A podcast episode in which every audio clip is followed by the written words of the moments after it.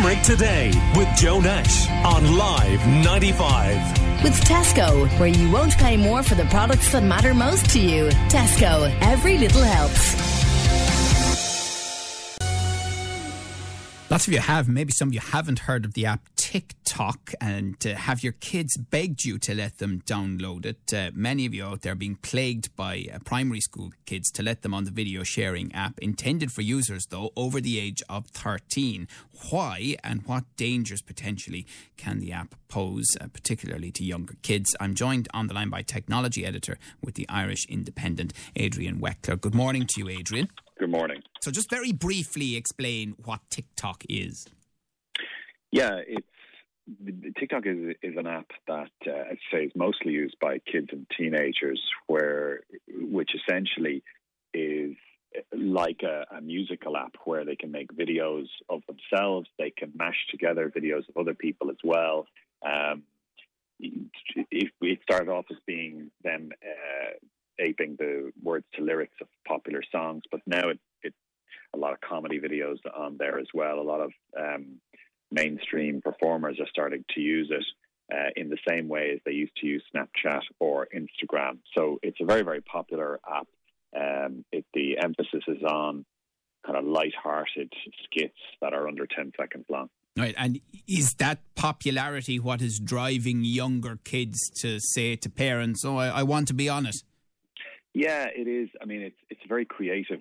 So um, it again is reminiscent of the early days of Snapchat or Instagram when the kids that are going on it they're they're finding ways of um, coming up with funny little videos and, and songs and that's much more difficult to do now on some of the other apps partially because um, there are a lot of older people and parents are on those apps particularly apps like Facebook um, but also uh, it, the way that TikTok is put together the tools that gives you um, to make these videos are just much easier to use than some of the other apps. Okay, so how open is TikTok, particularly open to abuse and seeing the sort of videos you wouldn't want younger kids to see?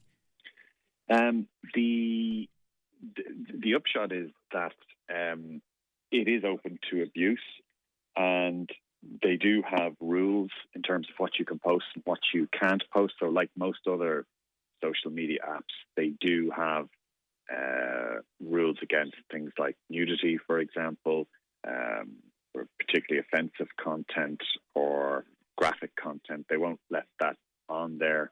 Um, in fact, if anything, TikTok is accused of sometimes being too censorious. It got into trouble there a couple of weeks ago uh, when it started censoring a lot of commentary that some Hong Kong users were putting up about the Hong Kong riots. TikTok is, is a Chinese company owned by uh, a Chinese firm, and, and they tend to be a lot more closely scrutinized by uh, national authorities than some of the American social media apps. But to date, we haven't yet had a real um, flagpole case of somebody um, getting into real serious danger on TikTok in the way that we have had with some other apps before, like Ask FM or um, you know cases of uh, bullying on on Instagram. It hasn't yet attracted that level uh, of abuse. So, are you saying that maybe a side effect of the Chinese attitude to political expression and free speech is that they also look more carefully at things that the Western world would object to, but because of a lack of free speech restrictions in places like the States under their constitutional amendments, it's more of a free for all. Yeah, I, I, would say that's a fairly fair assessment. Uh, the American social media apps have more of an emphasis on freedom, freedom of speech uh, in the American interpretation of that, which means pretty much is is a free for all. Um, whereas uh, the way TikTok is set up, first of all, it's not set up to be a political app or you know something to discuss and current affairs or argue with people on like apps like Twitter. Um, it's set up essentially to be an entertainment app. So um, now within that, it there it has found ways to deliver political messages to a large audience because its audience is so big. But you, I think you're you're you're dead right. The basic rule that they have is this is supposed to be for you know karaoke and uh, kind of light relief and funny videos. It's not set up as something you know to have uh, conversation groups. Okay, uh, well, Adrian Weckler is technology editor with the Irish Independent, telling us very interesting things about TikTok. Talk about learning something this morning. And Marion is on uh, the line. How are you, Marion? Um, Hi, Joe. As a mom, you've been hearing about TikTok, right? I have, Joe. I have, yeah. My daughter recently, just before Christmas, pleaded and begged for me to um, allow her download it. And I had read a lot of content online um, about it, and I just totally refused um, for her to have it. Now she has Snapchat, but I monitor that. Like she's only got a handful of friends, but with TikTok, she wanted it because she does dancing and football and stuff like that. She wanted to put up a couple of videos, but because of the content I read, I was totally in a disagreement of her having it. Um, basically, like you, I was reading on papers and online that there's been kids as young as eight been on it, and they were getting um, pictures and inappropriate messages and stuff like that. So I was considering it wouldn't be that monitored as censored as they're saying it is but I can hear it now. Mom, all my friends are on it. Everyone. She actually, yeah, yeah, that's exactly what she was doing. I mean, one problem, if I could step in there, one problem that the app does have, like many other apps, they don't really enforce the over 13 rule. If you look at the way that any of these social media apps operate, they say most of them have an over 13 uh, rule. But all they ask you to do is essentially tick a box and say, "Yeah, uh, I'm over 13," and they don't really enforce it any other way. So you you will have kids who are 10, 11, maybe even eight or nine, who have access to either a tablet or a phone, and they will download it and they'll use it.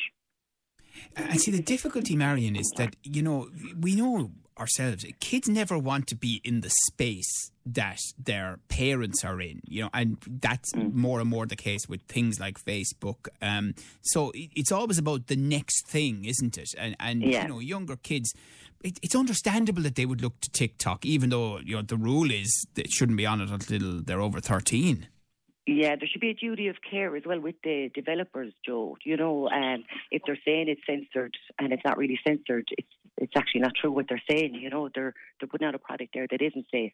So even the age 13, if these things are happening, could they not come up with some other idea that maybe if it is over 16 or 18, that we have a way of typing in a certain code that it can say, yeah, that person is that age. Like if we go to an off license to get some beer, you have to be over 18 to say with cigarettes. So yeah. they, they need to be prob- looking at things like this. The problem there, if I may, is it, so age verification is one of the biggest issues and problems that uh, not only these tech companies but also civil society faces. It's one of the major barriers in the UK. They had uh, a law they had drafted they were about to bring in that would essentially um, create a legal mechanism for you to show that you were over 18 to access adult content, for example, but they had to abandon it because there were so many difficulties with uh, effectively and securely proving that in Ireland. Uh, last year, one of our own uh, junior ministers suggested that to use Facebook, you should have to upload a picture of your passport or your your um, PPS number. Now, the problem with that is, would you really trust social media company with your passport or your PPS number? Yes. So yeah. it is a serious question. I mean, the yes. age verification is mm. a very serious issue.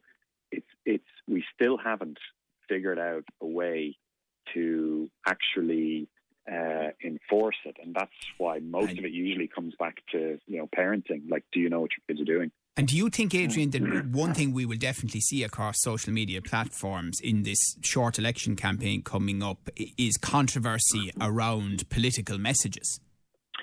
Uh, it's possible. Um, definitely, the if you talk to any political candidate from any political party, the vast majority of them now use social media platforms not only as an add-on, but actually as the main primary starting point for their campaign. So that would be WhatsApp groups, that would be um, Facebook uh, community pages, it would be setting out positions on Twitter. I mean, that's that's just normal life because most people are on one or other of those platforms. So, um, will we see controversy there? Absolutely. Okay. All right. Well, listen, um, Marion, you might stick on the line there because I want to talk to you about something slightly different after the this short break, something you wanted to update us on. Um, and thank you very much uh, to Adrian Weckler, um, who is technology editor with the Irish Independent, for talking to us about TikTok. Uh, we'd appreciate your thoughts as well. Call Limerick today now on 46 19 95.